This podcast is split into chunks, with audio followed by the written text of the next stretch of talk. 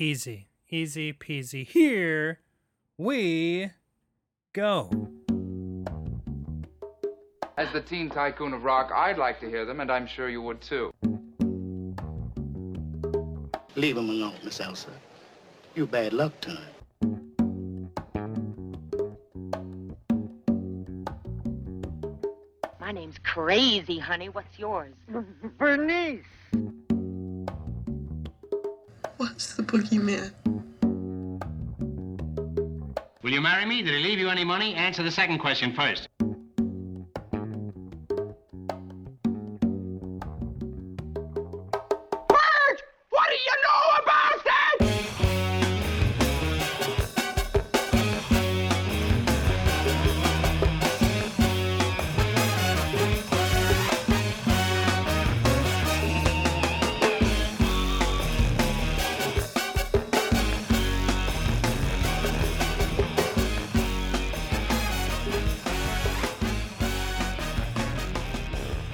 The Cult Movies Podcast. My name is Anthony King. This show is all about author, critic, and historian Danny Peary and his cult movies books.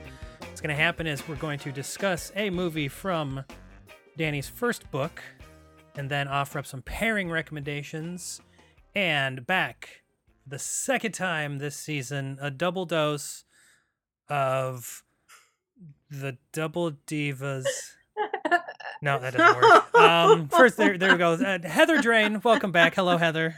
Hello, hello. Thank you for having me back. And my and my beautiful, brilliant tag team partner over here. Uh, Rachel McPadden. So much red happening on this screen right now. I'm so psyched to be back with my crew to talk about another flick. Yeah, this is this is gonna be a lot of fun. Um, I believe we talked about it on our Pink Flamingos episode. Uh, that we're gonna be what we're gonna be talking about. So we're gonna dive right in. So Heather, go ahead and introduce what we're talking about this week. Well, what we're talking about uh, this week is, I think, one of the most uh, famous, infamous cult titles ever. What does Criswell, Tor Johnson, Vampira, uh, Lyle Talbot, uh, Dudley Manlove, Bunny Breckinridge, and Michael Medved. And and I'm gonna spoil alert something real quick. Anybody loves Michael Medved, you're not gonna want to listen to this because I'm not gonna I'm not gonna honor his memory. I don't even know if he's still with us. Is he still with us? Whatever. It doesn't matter. Uh, but but it's not about him. This is about Ed Wood Jr.'s 1950s cla- classic of cult sci-fi love and D- DIY action babies. I am talking about Plan 9 from Outer Space, aka Grave Robbers from Outer Space. Ow. Uh, this was, uh, I'll, I'll be honest with you, this season, uh, as I've said almost every episode, has some stinkers, in my opinion. um, eh, because, you know, it's sort of like bottom of the barrel. I, I let the guests pick the movies, and naturally, not everybody's going to go for the lesser known titles or maybe even like the bad movies uh, first. And so, as expected, Plan 9 was in this season and uh, this was one that I was not looking forward to because the first time I watched it a couple years ago, I was like, "Yeah, it's yeah, it's uh, wow, it's everything everyone ever said about it." Um, but uh, let me offer a spoiler alert that I enjoyed it so much more this time around uh, for some reason, and and I think uh, what I'm going to read from Danny here in a little bit sort of lines up with what I saw in this movie. Uh, but f- real quick, Rachel, uh, do you remember the first time you saw Plan Nine? I do. So I actually looked this up because I thought I would be so disappointed in myself if I didn't remember the name of this place. Um, in the mid 90s, there was a video store in St. Louis on South Grand that was called Whiz Bam, and it was a queer owned business. And it was open from 1994 to 1999. And I was there constantly.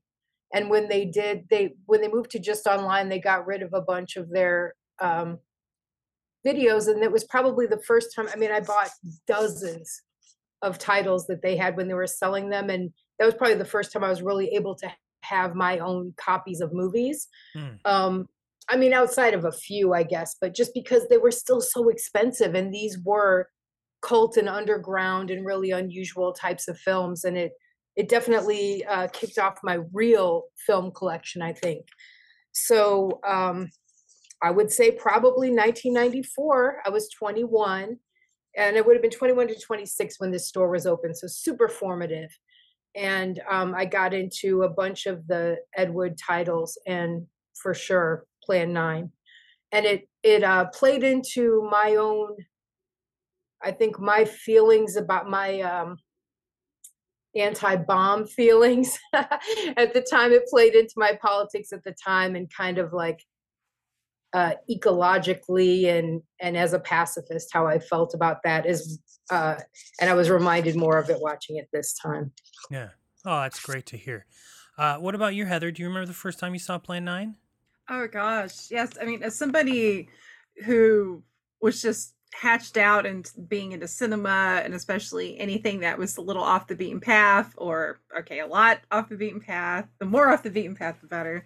Um Ed Wood, of course, when you start like on your journey into reading about cult cinema, Ed Wood inevitably is one of the first names that's going to come up and and especially, you know, it feels like especially back in like the 80s and 90s, like it's almost like the renaissance kind of happened and people really started evaluating his stuff. And also, you know, his stuff was pretty easy to find.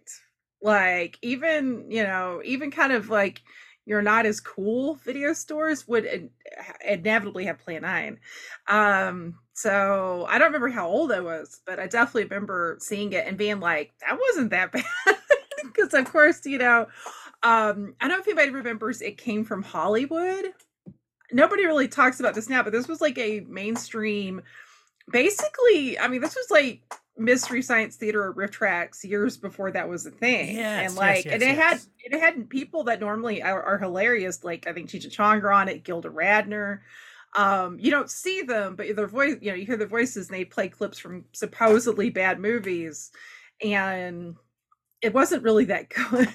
Right. but um, but you know, it, it it's like Plan Nine was infamous, and of course, why I mentioned Michael Medved is you know he called it one of the worst movies or the worst movie ever made, which is bullshit. Um, anybody that thinks this is the worst movie ever made hasn't seen that many movies, in my opinion. First of all, um, secondly, I just I find the film more and more charming. Like I can totally see Anthony like like yeah, the first go around. I think having a love of 50s science fiction helps with it in general because honestly, you know, all of the a lot of the movies, whether it's the ones that are classics to like the more low budget ones, um, there's always inevitably a little bit of the talky science military. I actually think there's not too much of it here. I've seen some films where like even some of my beloved Godzilla films where I'm just like, okay, guys, stop with the chawing and get to the Wrap it up. monsters, you know? Because I'm basically a five year old. And but um but I was like, no, it's this movie so it's got so much charm and fun to it. And Rachel, I love the fact that you pointed out how it ties into like poli- like politics and ecology because that's the thing there is like such a good kind of smart heart in a way about this film of being like and to me especially with like everything i mean and, and nothing's new i mean there's environmental problems the minute mankind started messing with stuff but you know for people to laugh it off it's like no i mean i think having these aliens that were basically like hey we tried to be nice. We're trying to save you from yourselves and if we can't save you we'll at least save this planet. I think that's cool you know um it's i i think it's a i think it's a, a very fascinating film. To me the worst film in the world is going to be either boring or so insufferably smug and this Yes. film is not in danger of being any of that And yeah, neither. It's it's it's not boring.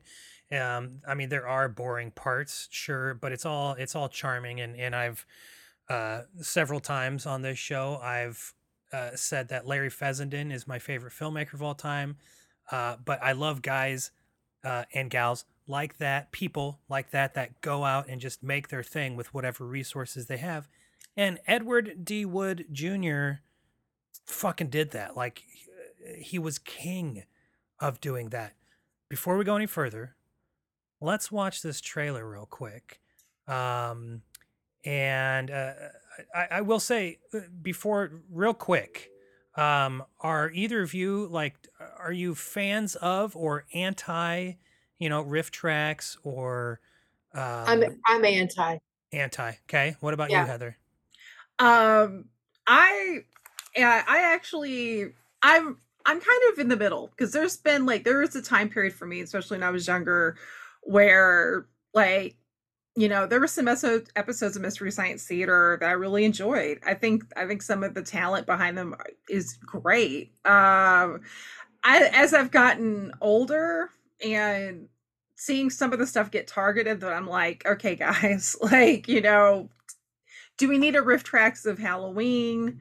No. Um, the fact that like Mystery Science Theater did incredibly strange creatures and reportedly it really hurt Ray Dennis Steckler. Yeah, That haunts me because I love Steckler and I love that movie. Um, but ultimately, yeah, whether or not somebody likes it or not, I mean, you know, I think the way I view it, I've known, especially like younger people, where sometimes their on their entrance to some of those films was something like that, and it made them pursue like, oh, okay, what is it on Rift? And they end up really liking it. So Right.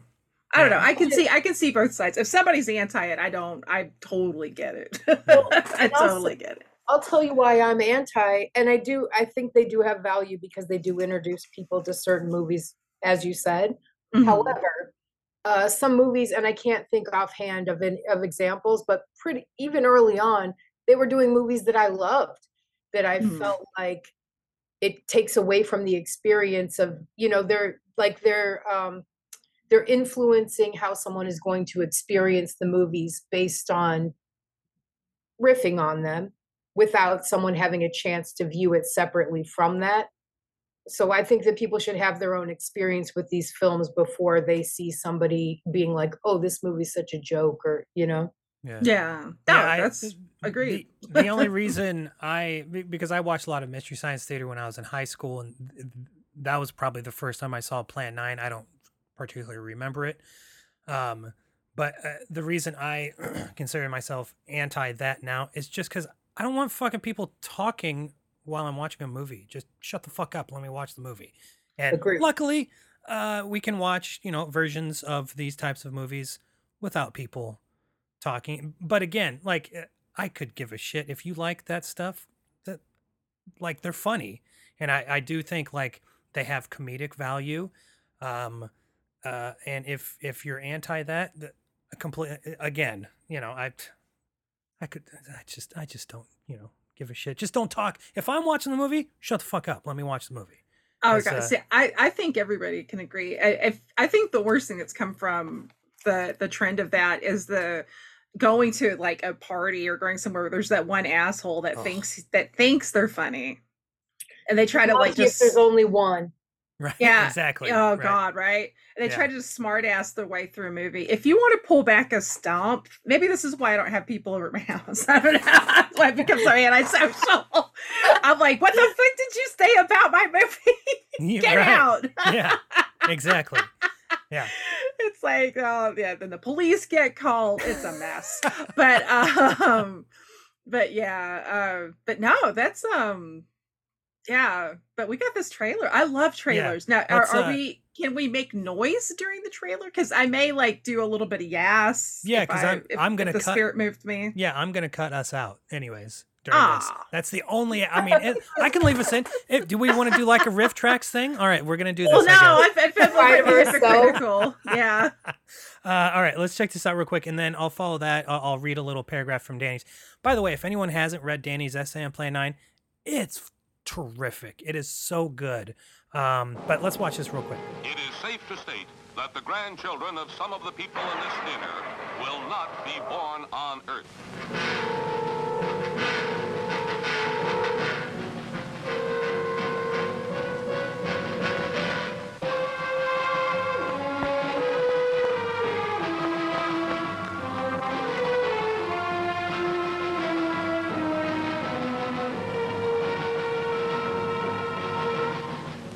They come from the bowels of hell, a transformed race of walking dead, Zombies guided by a master plan for complete domination of the Earth. Plan 9 from outer space.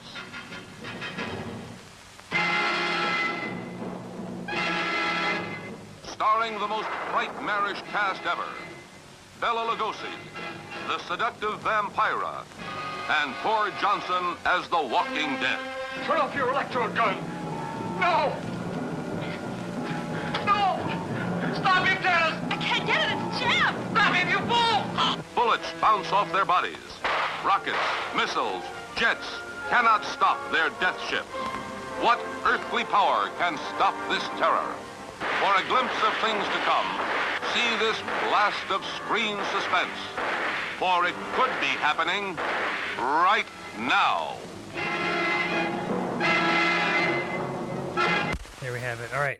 Um, That's Danny- a great trailer. I've never seen it- that it trailer is. before. It's a really good trailer, and you know, it's it's it kind of echoes what uh, um, uh, what that Criswell says at you know at the beginning and the end. Um, so let me let me read Danny's thing real quick here, and then and then we'll get into it. Plan Nine is a delirious movie, but perhaps we are missing the point. Could it be that putting a, up a crazy facade is the only way that Wood can get away with making a subversive movie? Remember, this is the and language has changed. I'm just quoting what it says in the book here. Remember, this is the radical, iconoclastic director who promoted transvestism beneath the sensationalism of Glen or Glenda and protested the arms race by ending Bride of the Monster with a nuclear explosion. All through Plan 9, there are in- inferences that the U.S. government is wrongly keeping facts from the American public in regard to UFOs when what the aliens have to say may be beneficial to mankind.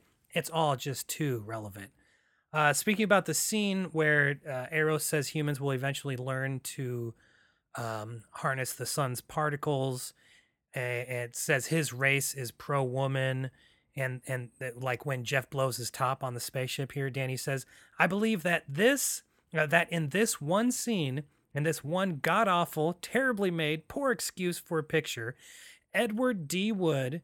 is more critical of America's government and military strategy than any other director dared to be.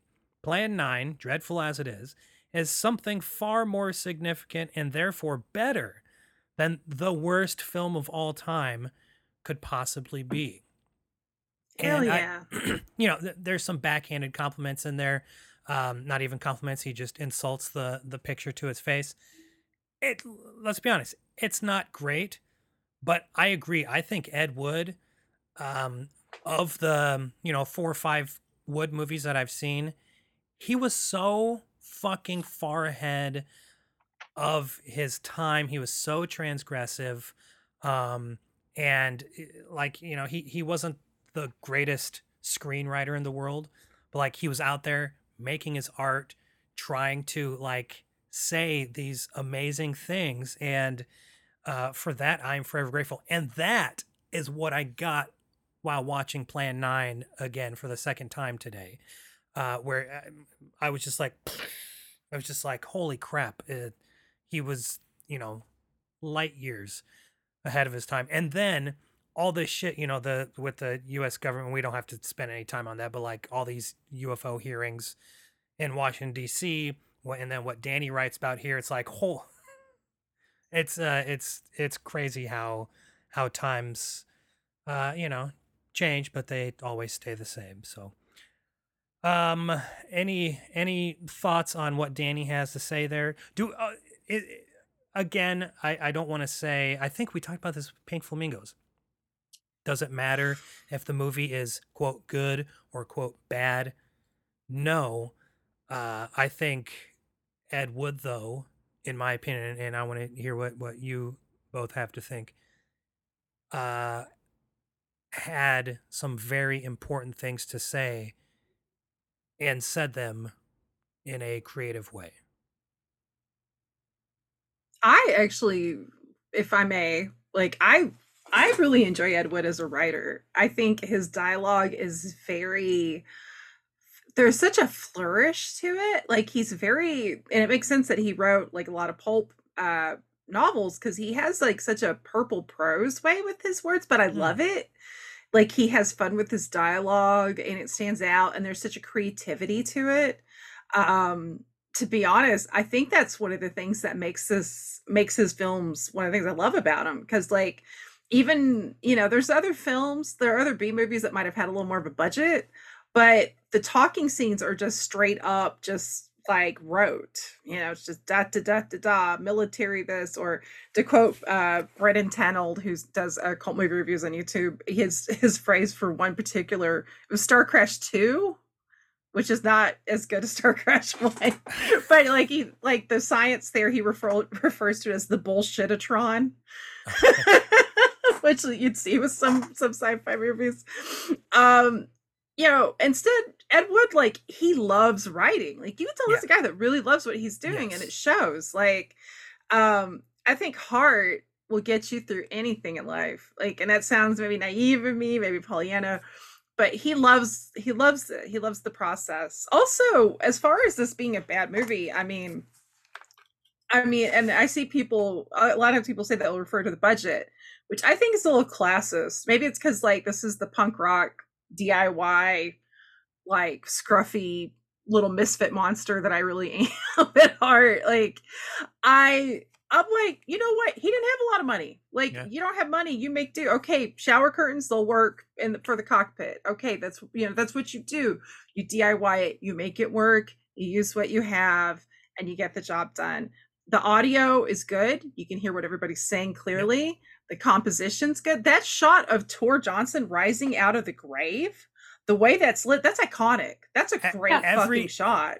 like uh, Ed Wood knew how to shoot toward like every single time Tor Johnson was on camera, you're just like, oh, like just oh, he gorgeous looks or awesome. scary or In yeah. particular, though, that him coming back out of the grave, I mean, truly one of the most recognizable and, as you said, iconic images in in film.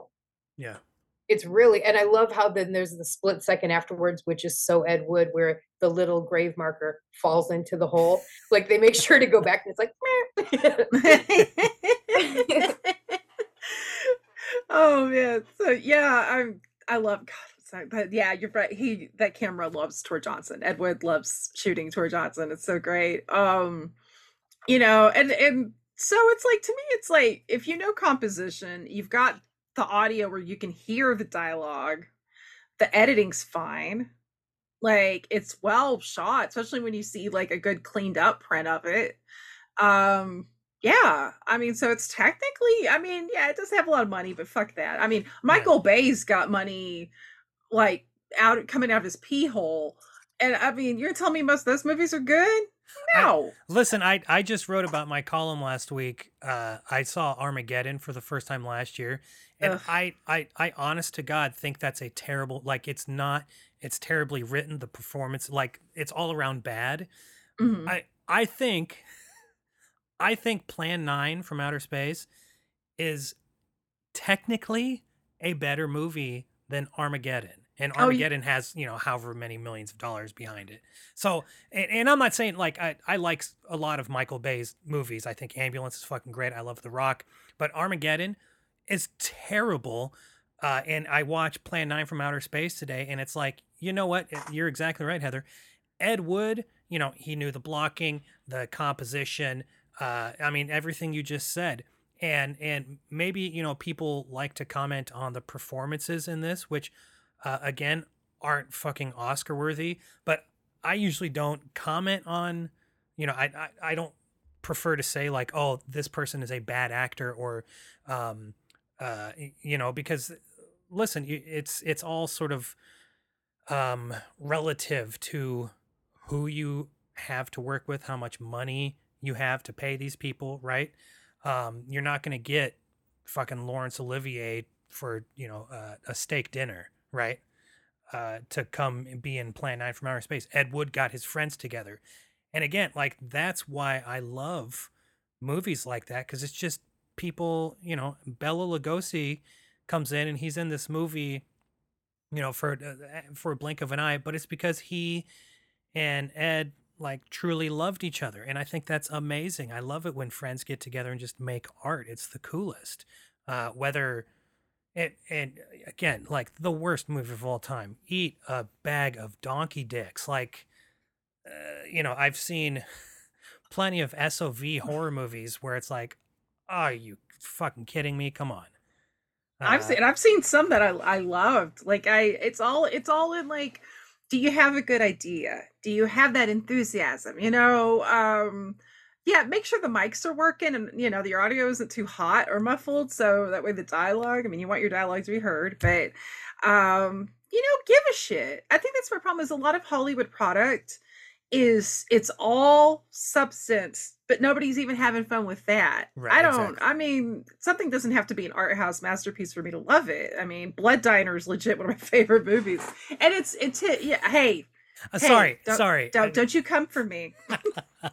don't you come for me, Anthony. but uh you know, but my point is like have fun with it. Have something, you know, you know, have something of yourself in it. I feel like the problem is like like with Armageddon, everything is by the books. There's no love in that movie. And I Well, mean, there are there- actors in that movie. I fucking I love Steve Buscemi. I love Exac- William exactly Fichtner. right Yeah. but there's no personality and like with ed wood's movies Mhm. you get so much personality you can never call an ed wood movie boring um there's god he has he he gets his personality in there and you know what a, uh fantastically flamboyant dude this was like uh, you know he seems like you know if he wasn't you know blotto out of his mind or anything uh seemed like he could have been uh quite a pleasure to be around so um uh rachel do you have any I have a lot to say. yes please please jump in here So, um, back to what Danny said about the movie, I completely agree. It's definitely subversive, and I felt like the message was louder and clearer when I just rewatched than ever before, even though I always got that feeling for it. Um, so, you know, it's very uh, anti war, and it's definitely um, kind of well, and I is the first thing that I was thinking was, oh yes, now we know that the government really did hide. You know, there were the conspiracies were true. This is now decades and decades later, and it was some of the some of that the first kind of conspiracies were coming out. I think in the fifth in the early fifties, and it was directly you know kind of related to that. I love that he was on top of that. I also accept Ed Wood exactly as he is. I think he made movies. He was his own he was a visionary a singular visionary you know? And i don't think it. I don't think he needs to be compared to anybody else. I don't have i i don't even feel like i would want to defend what it is that he does because he just did it his way. But i do have a great quote from um gregory walcott who played jeff who is the commercial pilot in the movie. He said ed had poor taste and was undisciplined if he had $10 million, it would still have been a piece of tasteless shit. and I think that's a compliment, you know? I mean, I think Ed Wood was- personality he but even more than that, I mean, not it's like that's his artistic style, you know, Yeah, that's exactly, him as an auteur. Like um I'm and I'm not a huge sci-fi fan, and I think I probably that the earliest sci- I really like um maybe that there is the the no budget low budget quality. Like we see as soon as we see these flying saucers and they're called flying saucers and they look exactly what how you want them to look you know? It's that it even that is like a the stereotype of what these flying saucers would have been in these old sci-fi movies. And um and then also just the the camp is built in. It's like he almost created it you know he and he hired these people where you know vampira was she was already known. She was already a character. She was already a host you know a horror hostess. And obviously these legend you know tor johnson and bela lugosi who are just these iconic uh creatures and monsters and you know just we know them. It's like he had the appreciation for these characters that he wanted to bring into his films. It's like none of it is accidental. And even you know i I do like where it's like, oh, people just randomly turn knobs and you see things that are it's like it looks like an accordion with knobs glued onto it or something. It's like I love all that stuff. And as far as the writing, what you were what Heather was saying about the writing, I absolutely agree. And it, it's like he has his own take on it, but still you get the military language or even between the couple, like uh, you know, Jeff and whatever. I forget what their last name is. And They keep calling her Mrs. whatever, Mrs. like Travis or whatever it is. I know I've got it somewhere, but um Trent. they're- like their funny banter that's so hot or you know not funny but it's that classic hollywood where it's like oh you know i'm not going to leave until you're locked safely in the house she's like if you're lucky i'll lock the side door like just that whole you know it's all intentional these aren't you know it um and then i have to add so as far as the medveds I love the Golden Turkey Awards books. I love them. They're up there with Danny's books to me. And so, and I think uh, it's they're it's tongue in cheek. I do believe. I don't believe in guilty pleasures. I think if you like something, you like something. And I love these Golden Turkey movies. And I I also believe that it, and not even like so bad it's good. I think that some of these are masterpieces because why do we need to hold them to some other standard Right. of what's you know blockbuster or, or golden hollywood or whatever you know studio system type of stuff or even if they're bad studio movies i think there's there's just room for so much more variety than people give films credit for You know, I uh, my who's- first monologue Who's No, who's to you. say, you know, what's the best, what's the worst? Uh again, nobody has seen every single movie, so you don't know if you've seen the best. You've seen you know, uh, your opinion of what's the best. You know, I I look at um I don't put much clout into, you know, like the AFI list or the Sight and Sound that that came out last year.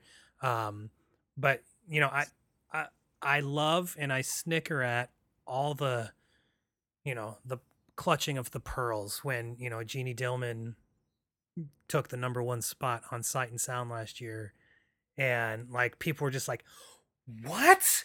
You're kidding me?" And I was like, "Who the, who the fuck cares? Go watch the movie, whatever."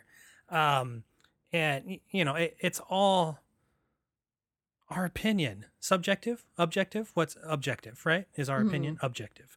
Um, so eh, you know i whatever I and again i i uh am not anti golden turkeys because i'm a sucker for a film guide and that's what i look at the golden like i'm just like ooh a list of movies. I like this.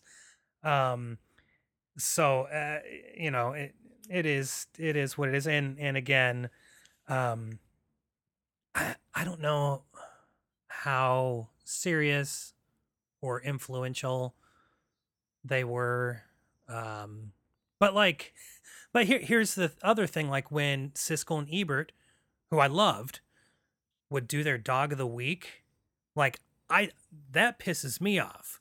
But the golden turkeys I'm like nah that's okay. But the dog of the week no. How dare you? So like what? Come on you know it's just we're we're human beings is all I'm saying I guess we all have duality. I mean, I, I, I, I one minute will be, and I'll, and I'll sincerely like, yes, all, all art is subjective, and, and that's the beauty of it. And I a hundred percent believe in that.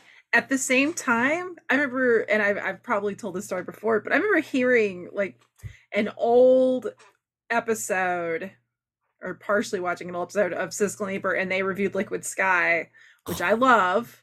I love that movie. Do not come for it in my presence. You're gonna have to. And you're gonna have to come I- on because Liquid I- Sky is. Oh, I will do it. coming I'll up. do it in a heartbeat. I've never, Okay. I've never gotten to talk about it. I did an article about it uh, a few years ago and got a very nice message, by the way, by its star and uh, writer Anne Carlisle, Oh, cool. who's lovely, and she's uh, like she does pottery now. I think in ceramics. Super cool lady. nice? Um, but they Ebert, and this is the man that wrote one of my favorite movies, The Love Beyond the Valley of Dolls. But he not only did not even he didn't get it, he didn't even try to get it. You know, and I think that's where I get pissed sometimes with certain like film commentary where it's like you don't, yeah, you're not gonna love everything. I mean, nobody does. It's impossible. um, and that's fine. But like, at least try to be objective. You know, Sure. like I like I I didn't like Doctor Zhivago the book by Boris Pasternak, but it's well written. It just wasn't my bag. I can objectively be that. You know, if I'm writing about it. Uh, but that oh my god, I got so mad. I was like Yosemite Sam all over the apartment. It was ridiculous. I like for 10 minutes was just nothing but like cussing and being I mean, it was um my husband enjoyed it. That's good. He finds my insanity entertaining, so I'm glad somebody got some chuckles out of it. But uh but yeah, it's duality. We all have a duality. And that's Yeah. and I think that's also fine too. It's part of uh, the human condition. Um but uh but yeah, I mean, this this movie and I actually I had I love some of the performances in this movie. Um and I mean, good I mean, and it's funny because like, especially with the aliens, it's perfect because there there is something just sort of like they're extra special. They're extra a little more flair. Like Bunny Breckinridge, aka John Breckinridge, who I did not know until doing research for this, uh, descendant of another John Breckinridge who was vice president of the United States, descendant of that uh married a countess in the early 20s that lasted like three years divorced became openly gay from the 20s there on like and i mean that's amazing because that Yeah. was definitely not a friendly time um in probably anywhere on the planet Right. unfortunately to be openly gay um or i should say openly trans because in the 50s bunny tried to go to Mexico. What drove to Mexico wanted to pursue getting a sex change. Um got in a car wreck and ended up not pursuing it. But um you know, so fascinating, fascinating guy. Um, you know, I don't even know what the the pronouns. I think he still went by he when he was here. But so if I'm saying that, you know, that's why. But um, just what a what a character, what a cool guy. Just uh, his statement was like something. I'm trying to think. I'm gonna paraphrase it about his youth. He's like, I was. I was wild and you know and with abandon, but I did everything grandly. Like, oh holy shit. I love th- I love you, Bunny. Also, the uh, partial inspiration for Myra Breckinridge, Yes. the Gore Vidal uh book. Ah. Yeah, because Gore Vidal knew Bunny, interviewed Bunny. Um and Bunny, I guess I read somewhere that Bunny thought it was gonna be like a like a memoir or a biography or something, like a little more closer to nonfiction, ended up becoming obviously more fiction. Um and also of course became a movie, which uh was Myra Breckinridge the movie a Golden Turkey? Because I know that one got a lot of bad reviews. I find it I find it interesting, especially because Rex Reed's in it. And he was one of those critics like Rex that, Reed, the he was- critic. Yes, because he was so hateful to like John Waters movies. but yet, like, you know, he's in this movie where a man gets like sexually assaulted by Raquel Welch. Yeah. Like, it's weird. It's a weird. I'm not, I, I can't even like endorse the movie, but it's an interesting, like, kind of art, like, artifact in a way. But, um, but yeah, so but then you got Dudley Manlove, who I feel like is like one of my spirit animals in this movie, especially when he starts talking about how stupid humanity is, and he's Ugh. like, "You people on Earth are stupid, I mean, the stupid." I'm like, "Yes." the, the writing. I mean, uh, again, uh, I, uh, Ed Wood's writing there is so fucking spectacular and spot on. And then the way uh, Dudley Manlove delivers it, he's you know he's a little stiff, but he has uh, a tremendous voice, such a listenable voice. Um, and commanding, a commanding voice where you're just like, you kind of zero in on him and that monologue, eh, you know, however short it is, you're just like, fucking preach, brother. It's Oh. it's insanely well written and then well delivered. Yeah, and how and that that's really the the anti-war sentiment or these the you know anti-bomb, like he says when they the military guy is playing the transmission for the other military guy who had been in charge of these flying saucer the flying saucer field or whatever they call it and he and on the recording it says all you of earth are idiots And then he goes down the list and says, first it was the firecracker, then it's the hand grenade, the bomb, a larger bomb, the atom bomb, the hydrogen bomb. And it says, you actually exploded the air itself. like, just to be like, you dum dums, you blew up the air. That's how badly you just want to destroy things. And then it says the only explosion left is the sol- solaranite Yeah. and that Mhm. and that's so interesting to me too because i feel like that's kind of the all-encompassing um that's like what we've done to the environment you know and that's kind of predicting it then in 1950 to i hope we talk more about criswell Oh. um but that uh because that's just that's where we're at you know it's like saying essentially he goes into this long explanation about what it means where it's like imagine that the sun particles are gasoline and blah blah blah blah it's like yeah we're going to blow up the planet because of how we've treated it and it's and this is ed wood's statement on humanity you know not just it's like destroying their entire environment all because they're idiots and their stupid minds. And he says like you weren't you know you invented weapons before you had the intelligence to to think to think it out essentially where it's the instinct. Or another line that i really love too is once he he welcomes them onto the ship which or this the space station also looks like a breast which is funny to me. But, um you know the military guys are going in there or you actually have an investigator a military guy and a and a uh, commercial pilot and they all have guns. They're all they're all prepared for guns and he says you do not need guns. Here you do not need guns. And the investigator says maybe we think we do You, maybe we think we do. Yeah. Like I was like, oh, I was screaming today watching. i know because it's just like hey well we think we do we don't need guns we how about we think we do sure do Well, doesn't doesn't he also say something right before or right as they were they're boarding the ship about, yo, if I if I catch a sight of a little green man, I'm gonna shoot first and ask questions Yes, later. yes yes yes My God, okay, this is why ACAB those love faces, Right, ex- yeah. like, yeah, but Well, well and But- he portrays the he portrays the military as corrupt Mm. and then he portrays police as dumb like just straight up dumb so that that's also really interesting and bold V- oh uh, God, Again, yeah. just so far. Um, very anti-authoritarian yeah, um, ahead of his time, or or uh, uh, you know, unafraid of whatever consequences might might befall him.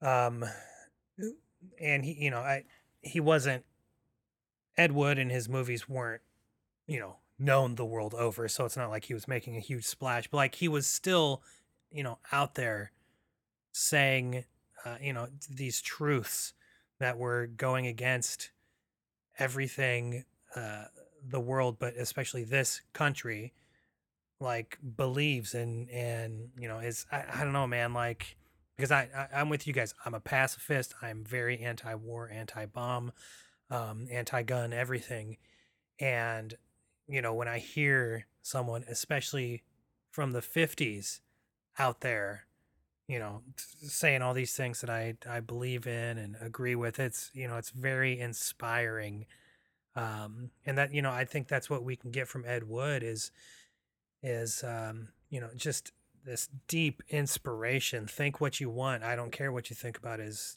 you know his filmmaking or his art but like the man uh this person had convictions and he wasn't afraid to get them out there you know with with this however small his platform was and you know good on him okay tell i know nothing about criswell tell me about him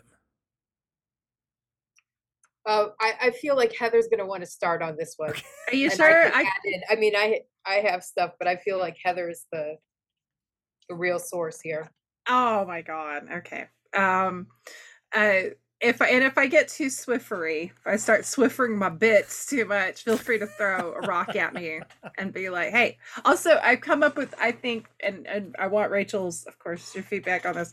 I feel like a better tag team name for us is the Crimson She Devils. sure Ooh.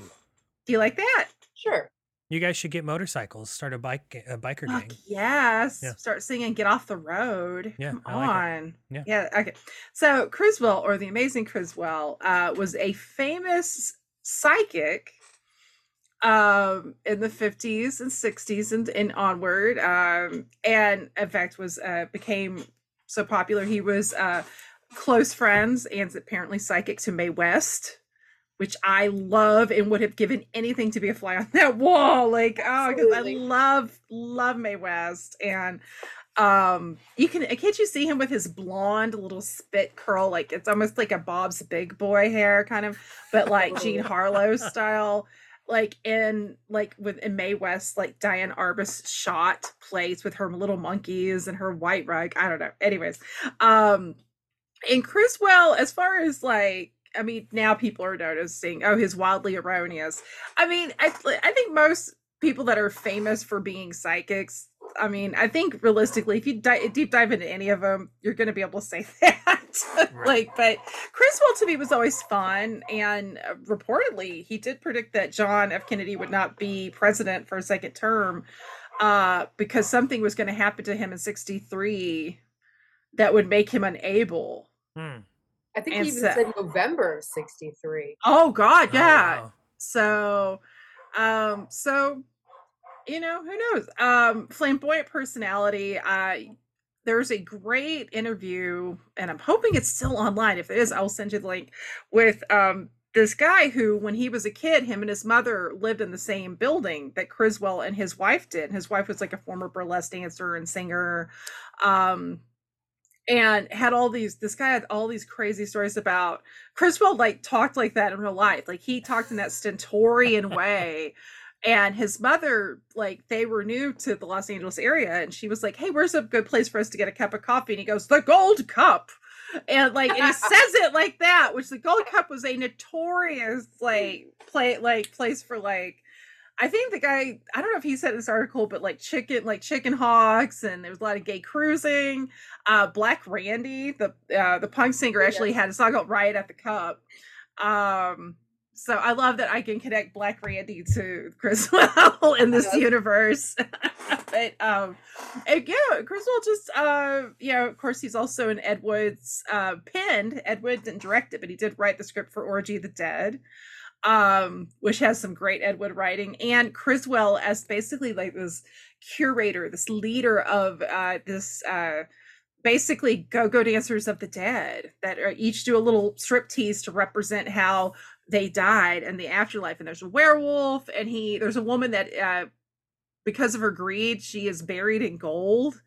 And criswell keeps waving his hand going more gold! And it's one of the greatest things I've ever seen. I, I'm not I'm not good on biography about Criswell, but I, I would call myself an authority, but I have a lot of love in my heart for him. Uh I think one of his predictions he said at one point the America would be 80% homosexual, which I wish that was the case because God. maybe Yeah, especially in the. South, like Jeez. that way I Sounds found low. Seriously. Um to quote to, to quote Edith Massey, the life of a heterosexual is a sick but um yeah i mean criswell's amazing and the fact and his entrance i love the fact that this film entrance you know has this entrance of him with this great lighting again great lighting and Yeah. the way that the lights dim down and have those shadows behind them like come on there's some art to that um gives it not only such an unusual presence because he's in a newscaster this isn't like you know masterpiece theater style like it's criswell who in and of itself was such a wonderful inventive you know i love i love i tend to kind of like artists that are like so unique that they in a way they're an invented persona but they're also just so innately weird that that's you know it's not really a phony thing after a while. It's just like they're like yes the gold cup. And like you know and he it just adds such a flavor to it that you don't see again that's why i think uh, so many of us go to cult films in general is because cult films are films that are going to guarantee you something that you don't see and it could be anything it could be a storyline an act a certain performance whatever um i love criswell um uh, and but yes but rachel i feel like i hope i didn't talk over you or anything like No, you hit a lot of my points, which is awesome. I definitely wanted to bring up Mae West. I mean, he was a performer, you know, I mean, that he was a bit of a, he was a broadcaster and a radio personality and just such a strong personality. And I do love the idea. I feel like it was um, taken into other parts of culture, the idea of a kind of a, you know, a psychic that's, that is wrong so I, I love that quite a bit because I feel like sometimes his predictions could be they were campy and they were outrageous. Like this is a, one of the anecdotes about Mae West. He was her personal psychic, and one of his predictions was that uh, himself and her and Liberace's brother George were going to go on a to into space on a rocket ship. So I wish that that would have happened, and I love that. And also, she so Mae West had a song called Criswell predicts, and Groovy Ghoulies had a song called Criswell uh, predicts. So again, that's another. You know, you had your reference. You like to get in there for on the, and I think Groovy Ghoulies is another important one to add into that. Um, and I, uh, he he just has some good like where he said we're here to. What's the or we're let's punish the guilty and reward the innocent is like one of his part of his introduction. Yes, I love it. it's like I don't even know I, that I don't know if the the film represents that, but it's like he's such a great hype man.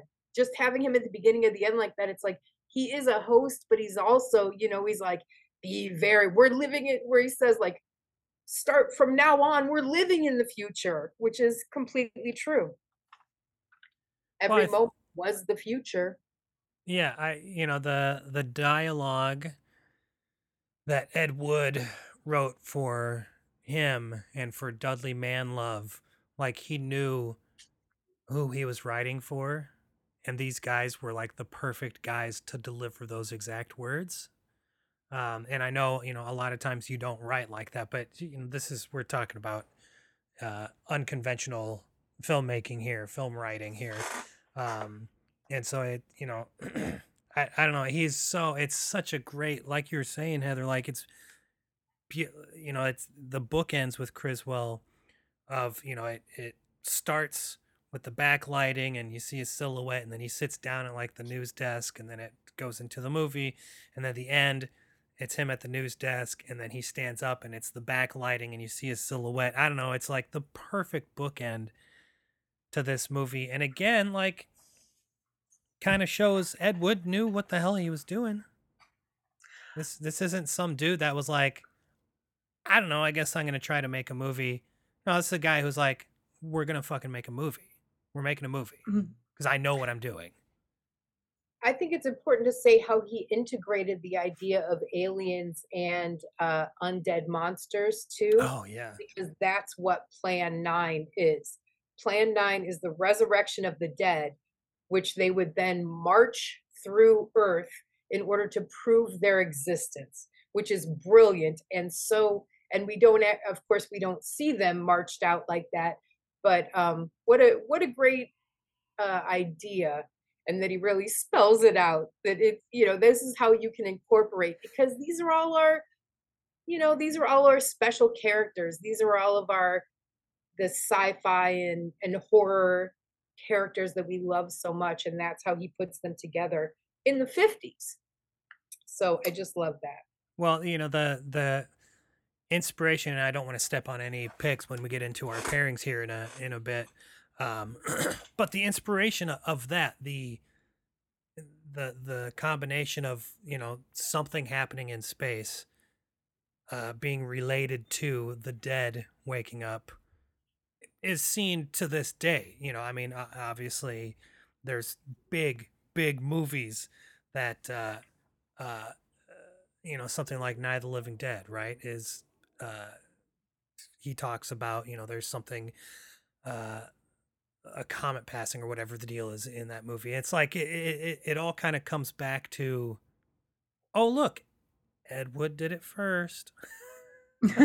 Which Chris, go ahead. Sorry. Oh no, no, you go ahead. Well, I was just gonna say I I I love 50s sci-fi. Like, you know, I talk about Svengoolie all the time here. I love Svengoolie. And I like the horror hosts as opposed to like the guys who talk guys and gals, people who talk over the movie. Uh, you know, I, I like Joe Mm. Bob, I like Elvira, I like um, you know, Svengoolie, and then uh, you know, I wish I was old enough to have experienced, you know, people like Ghoulardi or whatever. We have a guy here in town called um uh Doctor, it doesn't matter, he's really bad. It's really embarrassing watching him. But so Oh like, God! Well, I'm glad you forgot his name. yeah, Sven. Gulli, Svengoolie, they're, not listening. Svengoolie uh, Doctor is always on in our house. We might not be watching, but Me TV is always on in our on our house on Saturday nights. And so like, you know, a lot of times we'll find ourselves just sitting down and watching, you know, them or, you know, like uh, uh one of my all-time favorites 20 million miles to earth. Um but like, you know, 50 sci-fi that guys like Svengoolie have a heart for like they have a passion for this type of stuff and again the first time i watched plan 9 none of i was just like uh yeah bad cheesy blah blah blah blah naughty that was naughty naughty film watching by anthony this time i was like fucking killer like 50 sci-fi like i would love to and i he's, he's shown it but i for some reason have never seen it i would love to see Svengoolie's cut-ins for plan 9 uh, because God, you know, the stories uh, and the people involved uh, would just add so much to his stuff. But I I'm love, reporting from a hotel room in Chicago, and there's I know, not a yeah, it's, big you know, fan than myself. right. So I, you know, I, I don't know. I just, I loved that aspect. I know, I know both of you touched on it earlier, but I, I needed to pipe in too and just say, this is a, you know, if you're a fan of, this is no, and that's what I wrote in my little Letterboxd review today. This is no worse than any of those other cheesy sci-fi movies from the 50s. Like it's all, you know, sort of, um, you know, a lot of them are anti-bomb. You know, obviously Godzilla's a big one, but, um, you know, I, I just, I, I love the, you know, pretending to turn the knobs and the, you know, we're gonna throw a blanket over this console and say this is the flux capacitor or whatever the fuck you want to call. Like, you know, they have all these weird machines, the spaceships. Um, I, I talked uh, with Emma Westwood about Forbidden Planet, Forbidden Planet, right, with Leslie Nielsen. Uh, you know, Nice. that's another one of those. You know, I, fuck, I I love you know just charming 50 sci-fi movies where it's like everybody's doing it, and you know some people have more money than others, but it's all you know it's all fun. Some of it is very boring. I've seen some very boring ones, but a lot of them are so much fun. Yeah, um, I and I have to say, there's a few things. Um, I'm not interrupting, am I? No, no, I'm done. Okay. Um, horror hosts are always way better than anybody that's gonna riff or make jokes. Always, always support your horror host. I actually have a framed picture of the ghoul, which I didn't. I didn't get to grow up in a local horror host, um, because you know, kind of that just wasn't in my area by the time I rolled around. But thanks to YouTube, you can discover some of the older ones. Yeah. And the Ghoul from Cleveland and also uh, here in Detroit had a huge following. The Ghoul's amazing. So I just had to put that out there. The Ghoul, love the Ghoul. Um, speaking to like something I love that you brought up so much, uh, Rachel, is I love how Ed Wood does incorporate the horror with the science fiction. And I think that's one of the reasons why I love this so much because, you know, I'm always, I, I love sci fi, but I'm a monster kid at heart. I love horror. And um I love that he's able, and I think he does a beautiful job of blending in the fantastic. And I think that's something that so many filmmakers have kind of lost the feel for is that sense of the what they call what the French would call fantastique in cinema, where Indeed. it's and I and like I and I just find it so charming. I get irritated when people just get so fucking lost in their nerd like nerd miasma of like, but zombies don't run fast because they're, they're not fucking real. Okay, none of this is. It's have fun with it. Okay, it's and it's the fantastic. Look at the bigger picture with it. Um, you know, God, it's like if that's all you can get, you're blind. You know, stop it. that's why I'd be a great therapist. Yeah, stop it. But um. Like Bob Uh, Newhart. Yeah, I love that bit, but um, we don't go there. But uh, you know, I I love that, and also something that you both have touched upon, and I want your opinions on this because you've got me you've got me thinking. Uh, because I've always felt like a lot of times the art that people really get reject and like, oh, that sucks. Like they get really um like invested in. Because I mean, let's face it, stuff that's truly unwatchable, nobody talks about. No. I think Mike White said it best, where he said the worst movie in the world has only been seen by the person that made it and maybe their mother, Right. and that's it. You know. And of course, what scares me is I always think, well, that could also be the best movie. You know, we'll never, you know. But anyways, um, exactly. That's yeah. point to make. And uh but i feel like the things that people try to censor or that people mock instantly are usually things that have something subversive Yeah. because i think I, I i have and this is my real cynical side showing i i think so much of society people say they want edgy art they want truth and art but they don't want it because a lot of times when they get something that actually has that they don't like it it's too much they they they want to be coddled they want to have something that makes them feel completely safe and not even like we all have comfort food stuff that that's fine but like if you have a diet of nothing but mashed potatoes you're going to get scurvy you know like and uh, Oh no! Don't tell me that. Oh no, I fucking love mashed potatoes. get some get some OJ. but but I don't know. What do you guys think? Do you think part of I mean, because I mean, low budget films. I mean, yeah, this movie, yeah, Ed obviously didn't have the biggest budget. That's nothing new. It wasn't new then. It certainly is not new now. What do you guys think that part of the reason, maybe even subconsciously, is because maybe because there is like something really kind of cool and political going on here? I think people want to be right and they want to be included. They want to feel right and they want to feel included. So I think that's how you get blockbusters and that's how you get films that we may even love but we know that but we get tired of because they're so embraced by cult, you know, society and uh I just think people aren't that creative and they're not that open minded. And I think they want to know, like, please just tell me the thing to like. Tell me the qualities of what makes a good movie. I want to be right about this, you know? And and so they don't have uh they have such a narrow definition for what that means that they insult art because they don't understand it.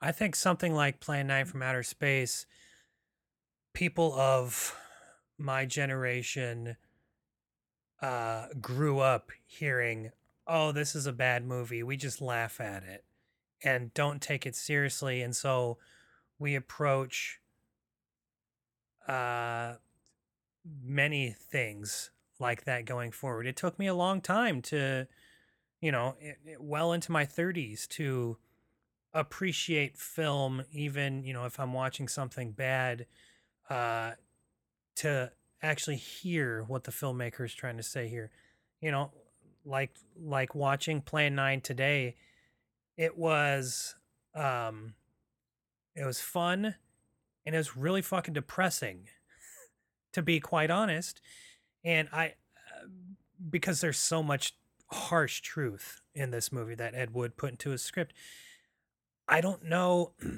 if uh, when when we're talking about Plan 9 specifically, I think people have just uh heard, "Oh, this is a bad movie we make fun of and that's it." Um and I think it's, you know, um the general movie going audience is not listening to this podcast or many movie podcasts. You know, people who actually love movies, people who actually, you know, um, uh, read about movies or whatever are listening to a show like this. And, uh, but to anyone listening to this episode who in the past been, you know, kind of had the same attitude that I did when I approached Plan 9 today as, oh, it's just a bad movie. I have to suffer through this, you know, whatever, 79 minutes of bullshit. Uh, it certainly wasn't suff- suffering this time around because, um, you know, I sat down and uh, I, you know, was listening to what Ed Wood had to say here, and it it it was challenging, which I was not expecting. It was depressing, which I was not expecting. Uh, lots of it's very funny. Um, I think a lot. He's God. He knows how to write comedy for sure. Um, but I, you know, I think generally people don't want to be challenged with their art, uh, which who, who am I to say, you know what, you, you need to watch challenge. You need to sit down and watch 12 Ingmar Bergman films. Put down the blockbusters. I watch whatever you want. I don't care. Um, you know, because some people watch movies purely for the escapism, which is I completely understand. Like that's I don't want real world things talked about in my art sometimes. Um and then sometimes I'm not expecting those things to come from what I'm watching and then it hits me like a fucking, you know, 30 ton dump truck like Plan 9 from Outer Space, believe it or not, did this afternoon. That's yeah, it's intense social commentary. I I do have another uh, cultural reference that actually the first way that I this that Plan Nine would have come into my consciousness is through another great creator and appreciator of art, Glenn Danzig, who had yeah. uh, his original record label was Blank Records, and he traded the rights to Mercury Records for studio time, so we, had to rename it, and he renamed it Plan Nine Records after the movie. So I would have been aware of Glenn Danzig's Plan Nine Records, and and heard through that that that's where the name came from. So even though it took me a while to see it after that, I knew that that's where it came from. And who is, you know, like Misfits and Danzig definitely blend sci-fi and horror. So that's a pretty perfect and and you know I always like to pull out a punk reference too. So You're talking Hell about yeah. You're talking about Danzig the filmmaker, right? oh yes, I- Danzig the fucking artist is what he is, ladies and gentlemen. Yeah. Oh my god, my heart just like grew like five times in size. I totally want to do like a Spotify like playlist for this. We could have that and have a Oh, that'd be cool. Yeah. There's there's a 50s song about Vampira that's I can't I can't remember the name of the artist right now, but it's totally got like kind of a fun, almost like rockabilly kind of vibe to it. Oh my god, yes. We- of course, we- Plan 9, Channel 7, The Damned. Oh, so good. we uh, we have a local radio show. Uh, a guy on our NPR station. He does on Saturday evenings. He does the Atomic Radio Hour, and he plays music, you know, from this era. You know, the, the kind of the, the Cold War era, um, and then talks about you know what was happening around the world at that time. So it- it's it's kind of fun to listen to. Oh man. Uh, one more thing though. Yes. real quick um the whole like that that song rachel you mentioned earlier about uh or that prediction that Criswell said that him and Mae West and Liberace's brother were gonna go off on a rocket ship. Does that make you think about a little bit about the amazing ending to um, Love Doll Superstar? Oh my gosh. I know. Yes. Wait, Oh my god, I need to write David Markey. Do it! Find out if there's a connection. Oh my god, Anthony, have you seen either yeah, e- or Desperate Teenage Love Dolls? Uh, no, no, but yeah, we Said talked about it gonna on the. Pink Flamingos. Promise me you were gonna watch. Yeah, I will. I will. I, I, it- I, it's so good. Man, yeah, I, so I found it's. I found it on YouTube. It's on my YouTube watch list. So And I mean, come on, you get to see one of the one of the McDonald brothers attacked by a flying Gene Simmons doll. Jello Biafra plays the president of the United States. God, we should be so lucky. fuck, man, yeah, that would. I love Jello. I was gonna say Tor Johnson. Um, first of all, if people don't know, he was a Swedish wrestler. He a yes. wrestler, and one of his wrestling names was Super Swedish Angel. I love. And also, I've only I saw one picture of Tor with hair, because it turns out I guess he shaved his head. He had thick blonde curls. Apparently, he was totally like Swedish, this very Swedish. giant. But I saw a picture of him with hair, and he looked like Ned Beatty. Holy shit. I can see that. I can see that. It was it's in profile. It's on you can find it online, but I thought Oh, that was sweet. interesting. And then the other thing, if people don't know, um, one of the best selling Halloween Don Post Halloween masks from the 60s and 70s was Tor Johnson's face. Oh wow. Oh my That's god, that cool. you see That's that terrifying. mask pop up in so many there's um Oh my god, Rachel, as always, like you got my brain spinning. Cause you know, one of my favorite musicians uh ever is Vern Langdon. Vern Langdon actually is more famous for working at Don Post Yeah. As a as a as a mask. as Some of their most famous monster masks was Vern Langdon, and including the Bela Lugosi type one, the Count. But for Langdon, total bon vivant, professional clown, and did a music for clowns. Uh, magician. Uh, supported like openly supported drag artists, which I think is very cool. And professional wrestler and trainer. And you know who who, who trained him in professional wrestling was two famous wrestlers. One was Tor Johnson, oh. and the other one was the Fabulous Moolah. Awesome. Burt Langdon.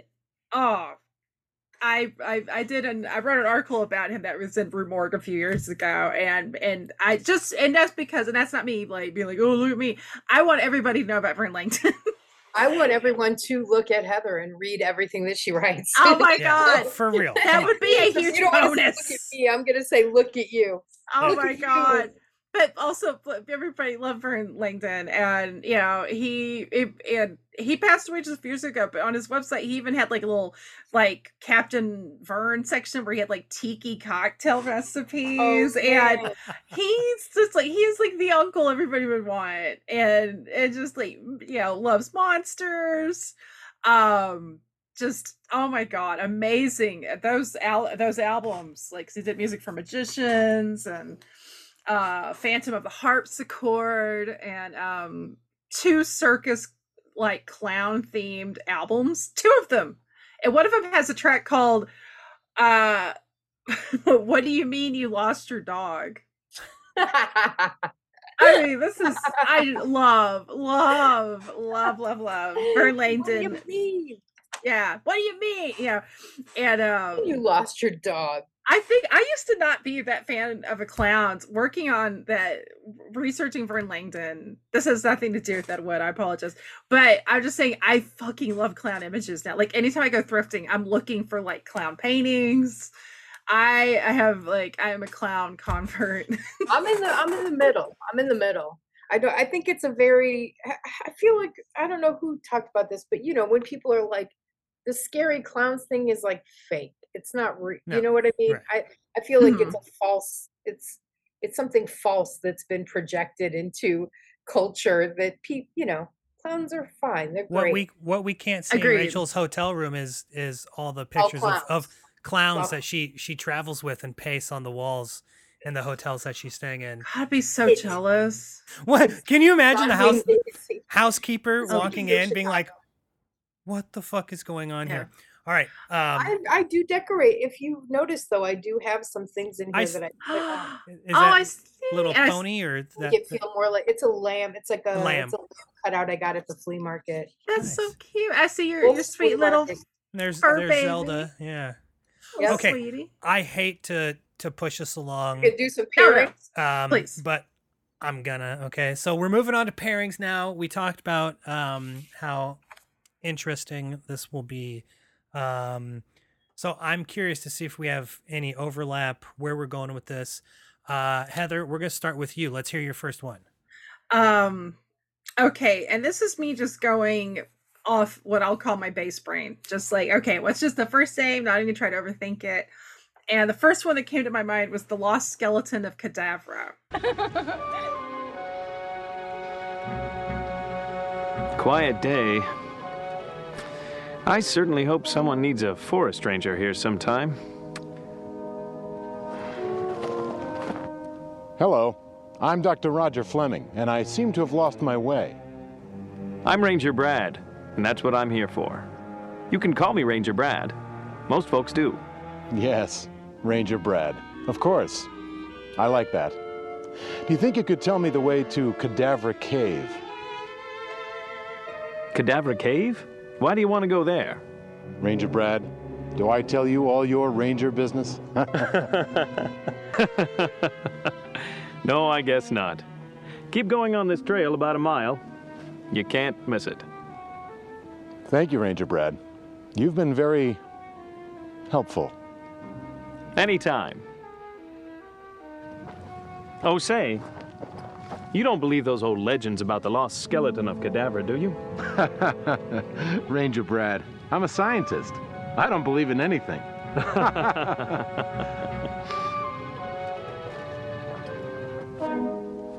nice feller. And I hope I'm saying that last part right. Oh no, Rachel, you made a face. Is that? Oh, I love it. It's I so love- good, right? Like, oh my god. Because if you And- think the first thing that comes to your mind, I was just like, this is not the first thing that comes to anybody's mind except Except Heather, right? Exactly. I should have been Vern Langdon. That's not even a movie, Heather. Stop it.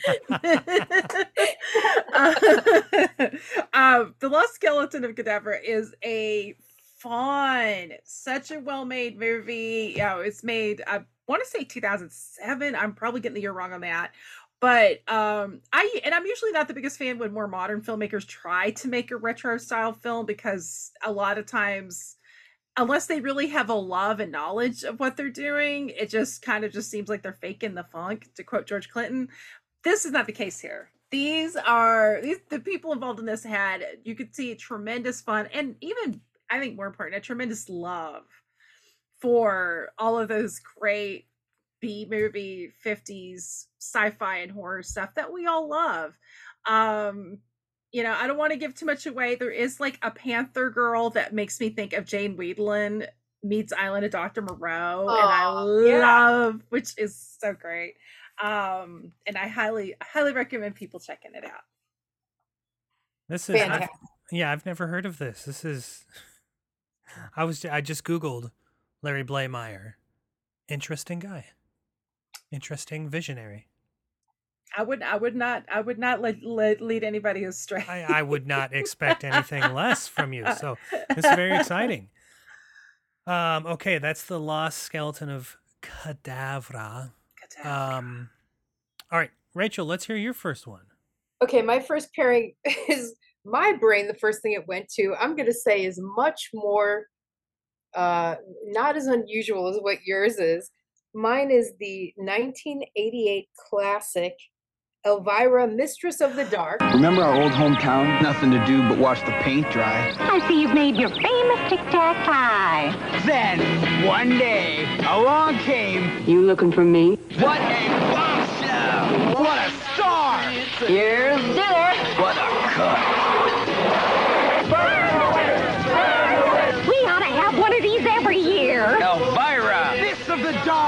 Rated PG-13. Special sneak preview Saturday, September 24th. Check your newspaper for time and location. Yes. directed by James Signorelli, who was a producer of the um, was a film producer on SNL for 35 years.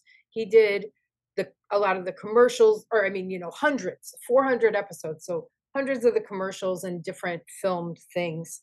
Um, and it was written by Cassandra Peterson, who is of course Elvira, um, and the late great John Paragon Ah, who uh, preceded Paul Reubens in death not that long ago, and um, the brilliant Jambi, of course. And he and Cassandra were just uh, absolute best friends. And then Sam Egan, who's a TV writer, really prolific TV writer, also helped write that. But um, anyhow, it is a you know an Elvira movie, as we know her to be the the horror hostess. She wouldn't exist without Vampira.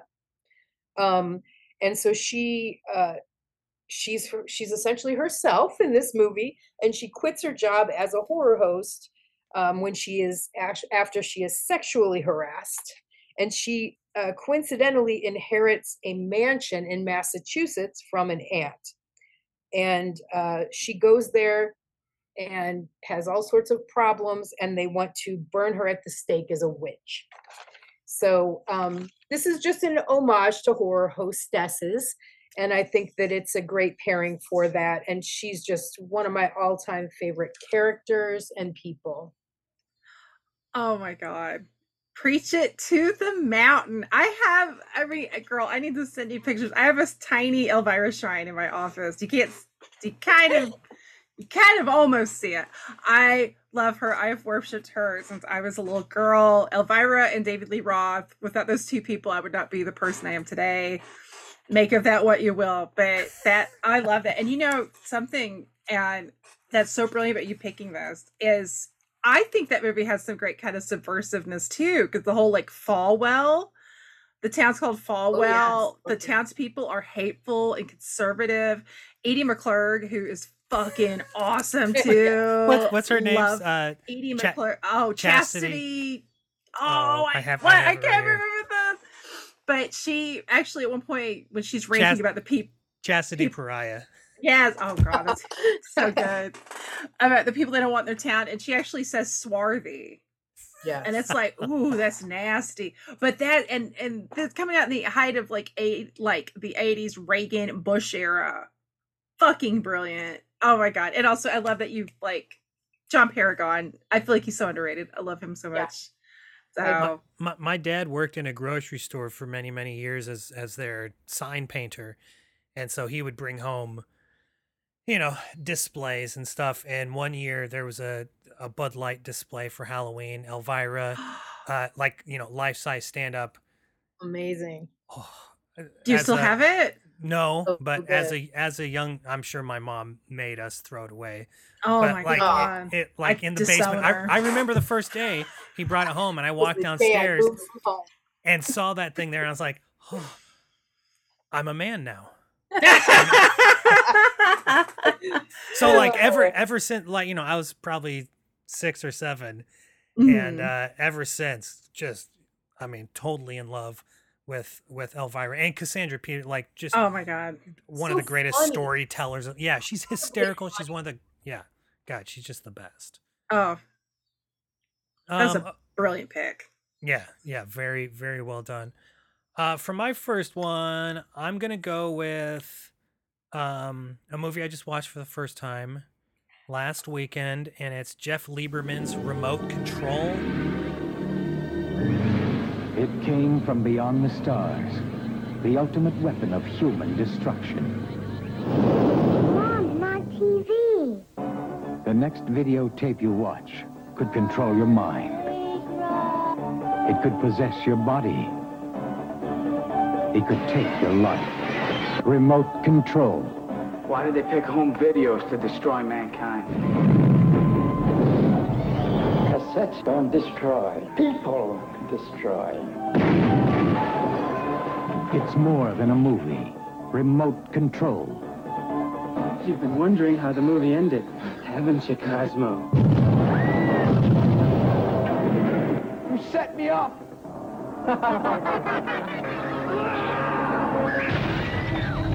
Remote control. What you view can kill you. from 1988. Uh, love Jeff Lieberman. You know, he did um, uh, Blue Sunshine. Oh yeah, that's great cult horror movie. So fucking weird. Um, but Remote Control is sort of a, a sci-fi, um, you know, killer VHS type of movie. Um, it's aliens have come down and they are introducing this mysterious VHS tape that if you watch it, it sort of like uh, uh, hypnotizes you into killing whoever you're with. And so, you know, it's the latest, hottest tape to get uh, rented. And so uh, it stars Kevin Dillon, uh, not necessarily the lesser Dillon, just one of the Dillons. He uh, works at a video store with his buddy, and you know they they get a copy of Remote Control to put on their shelves, and, and like they cannot keep it on the shelf. Everybody wants it, and they soon figure out what's going on. It's really silly, but it's fucking great, which is not surprising. Jeff Lieberman uh, is such a great writer and director. Just Before Dawn, one of the greatest slasher films he did. He did Squirm. Um, uh, I can't sing the praises of Satan's Little Helper, but many can. Uh, but Remote Control is, uh, I don't know if either of you have seen it. I know a lot of people have not seen it. Really good and really funny, exciting. Um, but it, you know, I I love the like Plan Nine, where the aliens are are here for good. Uh, in remote control, the aliens are here for nefarious purposes. Have have I- either either of you seen it? I don't think so. I've heard of it. I've never seen it. I've only seen Blue Sunshine, which I which I do love. And I mean, plus Zalman King's in it, which um I love Zalman King. Some call it loving is my favorite performance of his, and that's a really brilliant movie. Um, I'll have to check that out though. That sounds cool. It's a lot of fun. Um, okay, that's Remote Control from 1988, and we're back to Heather. Ah. Um, so my second pick um is kind of um a more modern film, but done and very much kind of similar in the sense of being like kind of a love letter to this era. Is the ghastly love of Johnny X.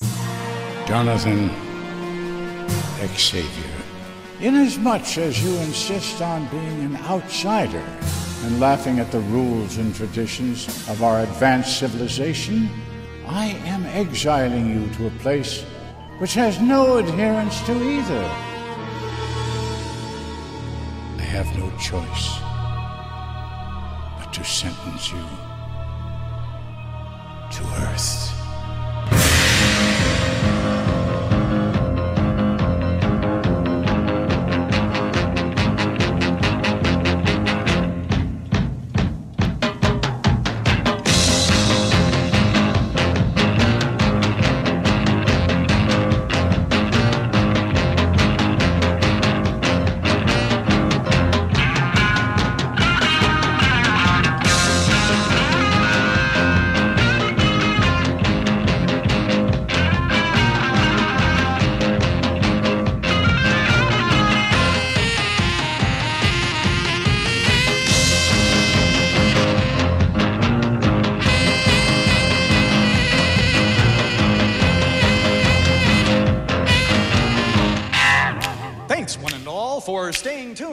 That interlude.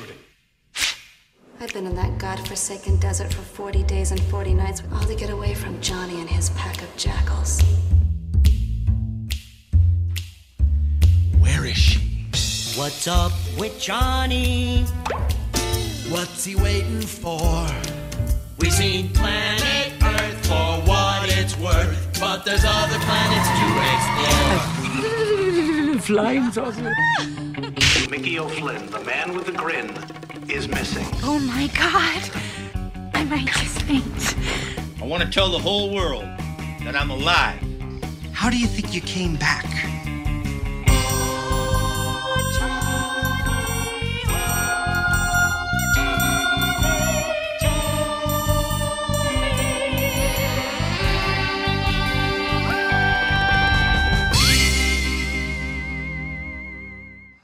Message for the people, and I'm in need of a medium. You'll always be an extra large to me, Mickey.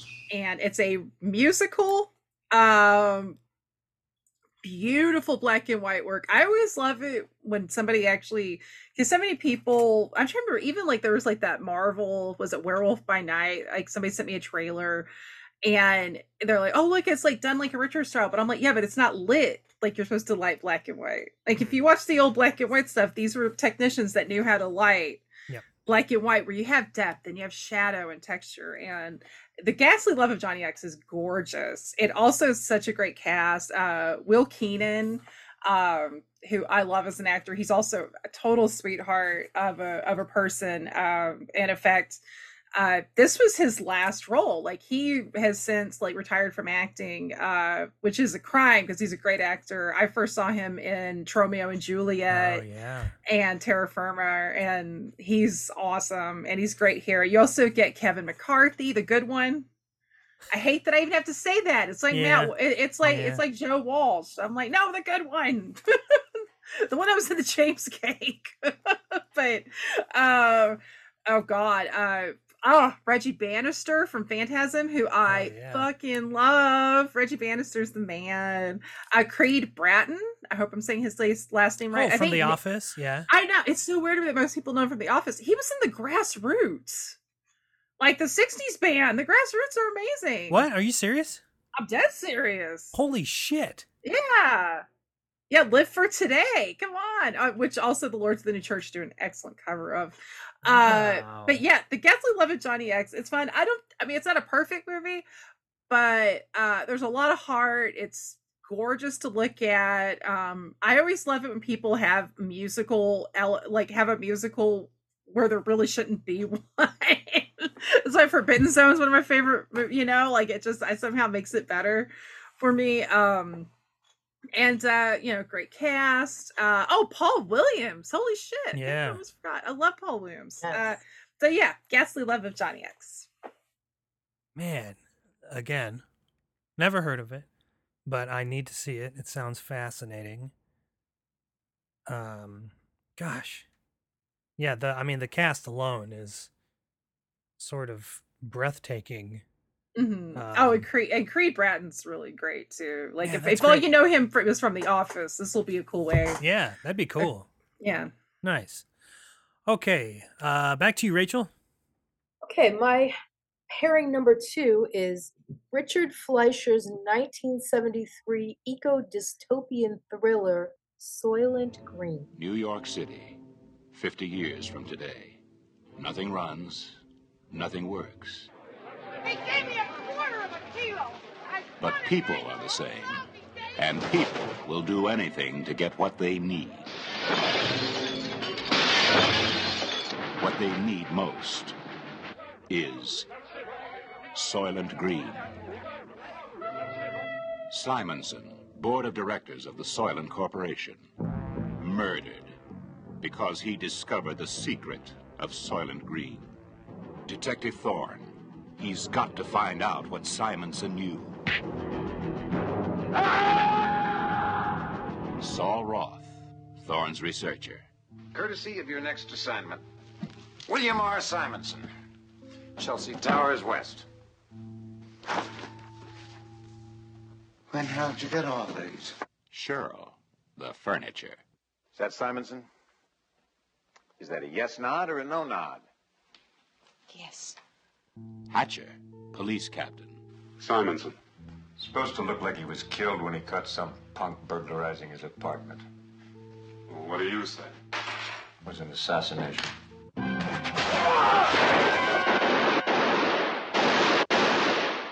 Tab Fielding, bodyguard. Why would you leave that door open?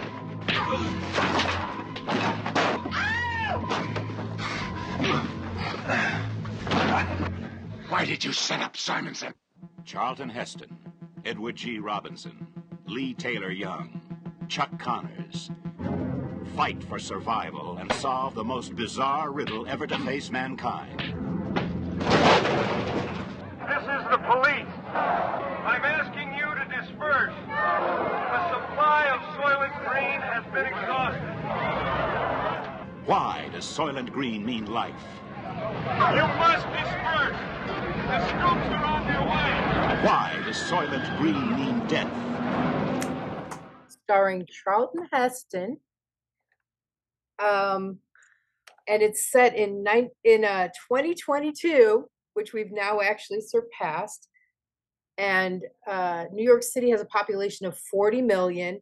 Overpopulation and pollution has destroyed, has caused this dystopia. Only the rich can afford anything. It's a, an extreme, the haves and have-nots. Um, and Charlton Heston discovers the terrible truth, a terrible truth of their society. and people. so I It's think people. from the eco, yes, Soylent Green is people. It's people. uh, so just from the eco standpoint, I think it's a good, you know, from climate change overpopulation, I feel like that's some of the social commentary that we were getting from from Plan 9. And I think uh, the year of my birth, 1973, we were also being given that from Charlton Heston, who I completely disagree with about regarding guns. So he Uh, may have said from his cold, dead hands, but Oh. me, no gun, zero gun. I like zero guns. I don't care if it's practical or rational to say no guns at all. I say no guns. I only like space guns or love gun. As we came up, the kiss. I'm, no. I'm sorry. I'm sorry. Rachel's like that. I'm sorry. Something something I, I've never noticed. I've never really looked closely at the Soylent Green poster, Yeah. uh, the poster is fucking awesome. Like the the you know the the actual cartoon drawing of it with him running from the riot control uh, tractor thing that has the bucket raised and it's full of bodies. It's awesome. Great poster. Uh, I've never seen Soylent Green before, believe it or not. I mean, yeah, I I mean I know. You know the punchline. I spoilers. I'm sorry, folks. and then now you get to know that we live in a future that is technically beyond the one portrayed. ah, kind of scary. Yep. I don't know if I want to know what what's happening here. Uh, I mean, if Plan Nine from Outer Space kind of predicts the future. Um, okay, so I mean, it's uh, been people for at least a year, according to Soylent Green. well, they're delicious. What can I say? Um, uh, on to uh, from one prediction to another.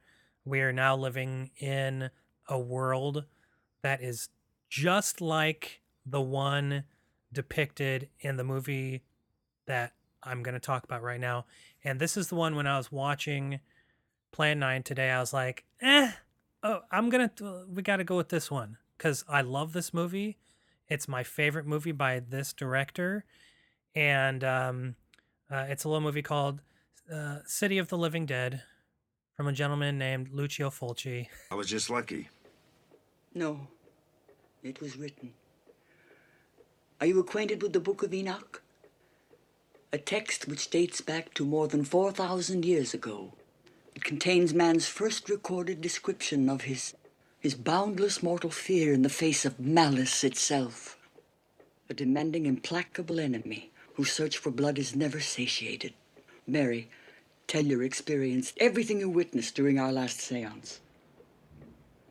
The city of the dead. The living dead. A cursed city. Where the gates of hell have been opened.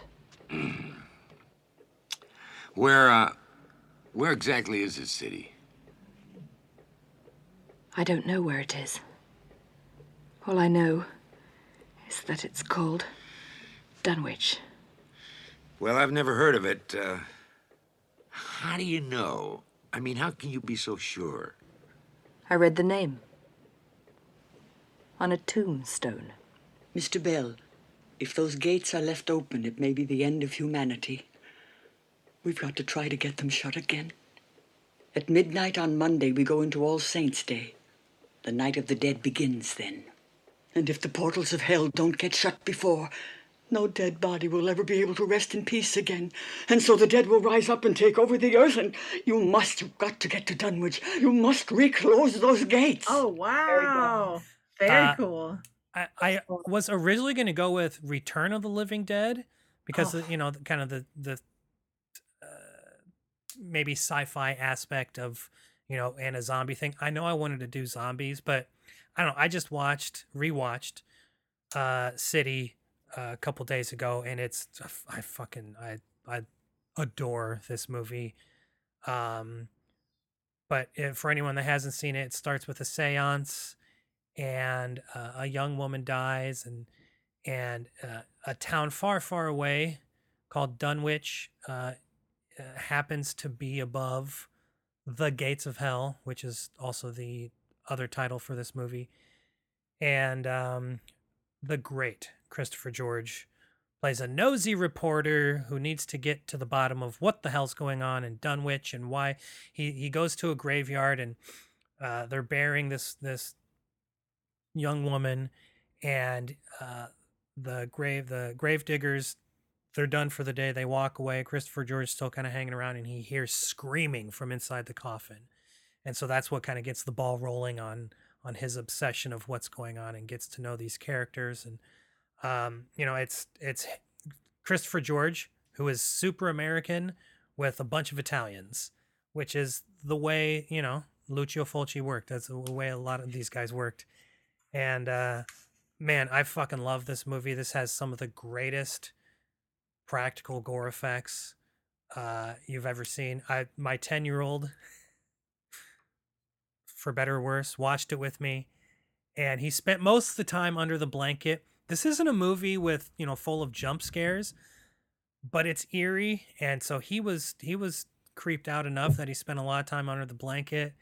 And then, of course, uh, the infamous scene of the couple in the car, and the priest appears, and the, the Oh. young, young woman starts bleeding from her eyes, and then vomits all of her innards out, which is great. It's like it's you know hysterical because like most Fulci, it's incredibly over the top, uh, but it's also really gross.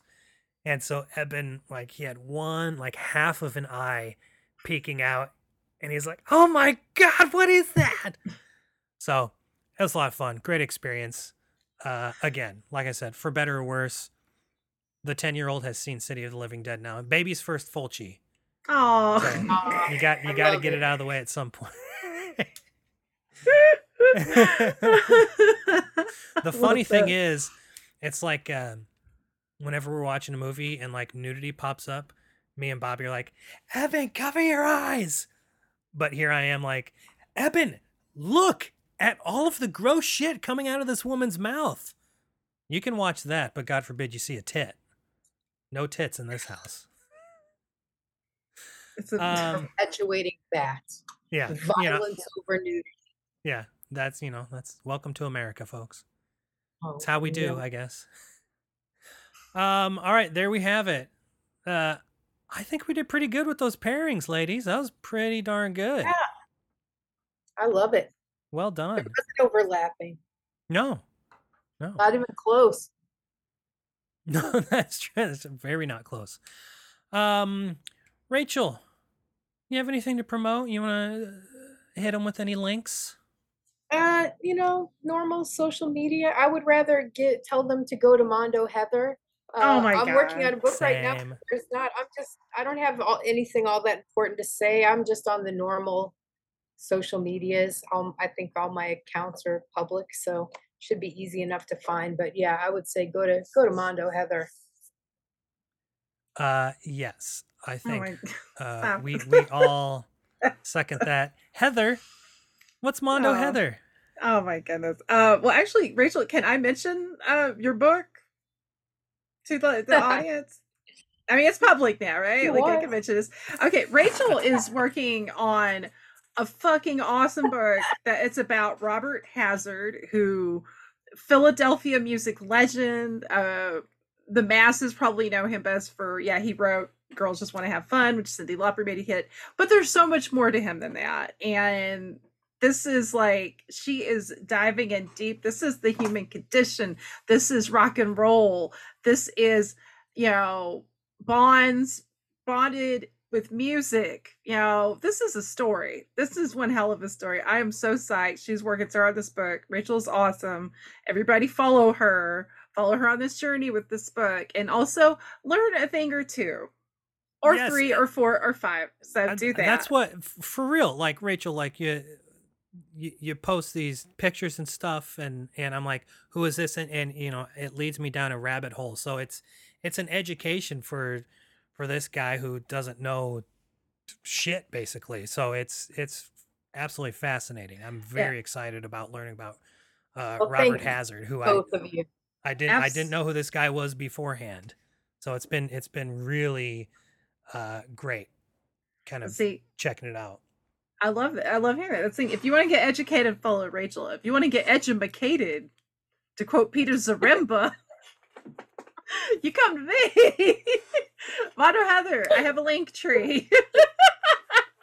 so, and there you can find my website, my Patreon, my social media. Um, uh, I'm part of the Noise Junkies podcast that's on Weirding Way Media, and our newest episode where we talk about our favorite and least favorite cover songs uh, just went up today. Uh, so hear me uh, and my my brothers uh, from another mother, Father Malone and HP, uh, talk about our favorites. Um, who who has the best choices? Me, of course. No, I'm joking. of course. but no, uh, but no. Um, but yeah, I mean, uh, check that out. Um, there's a new magazine called uh, uh, oh God, my brain just broke. My brain broke. I'm the. Why am I so bad at promoting myself? Oh, God. Uh, yeah, just go to go to Linktree. Go to linktree.com forward slash Mondo Heather for all of your uh cultural sundries. Cinema Macabre. God damn. Please. Oh God, I feel like such an a hole. Like, please don't.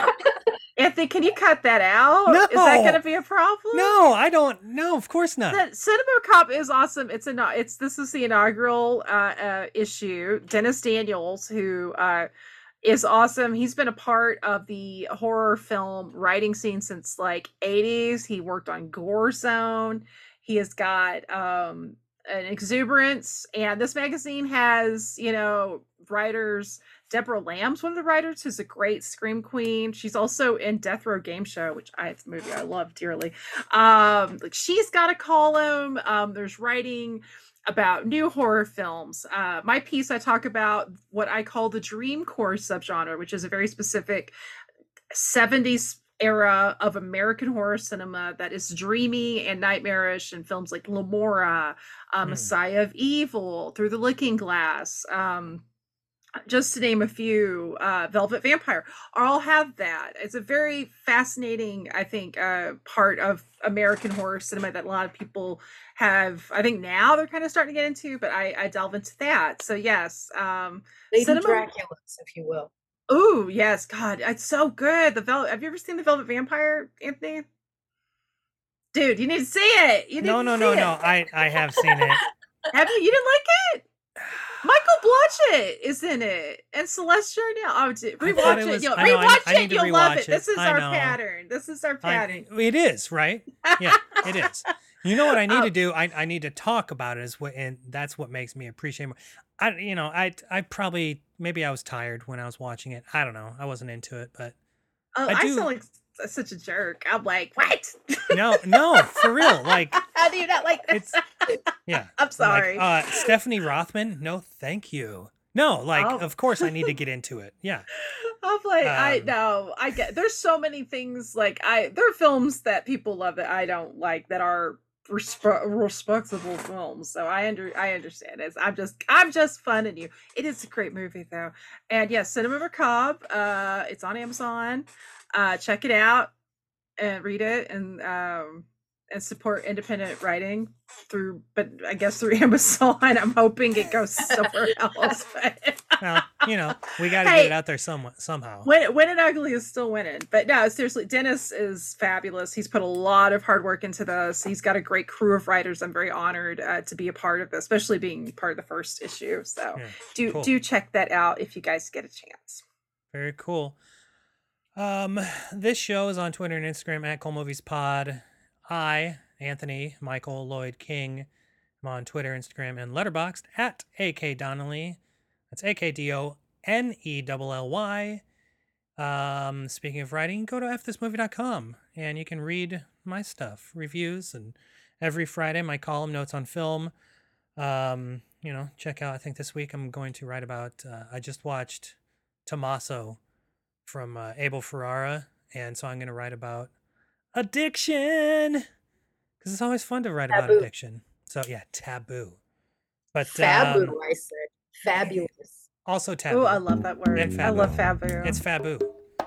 Um, and I think that's it. Oh, patreon.com backslash Mondo Heather. Right? Yes, that's on my link tree. Yes. Okay, on the link tree. Patreon.com backslash Cult Movies Podcast. That's all we got. Ladies, we did it. Plan 9 from outer space. Just Yay. knocked Thank it out of the Thank park. you. Thank you, my trusted colleagues.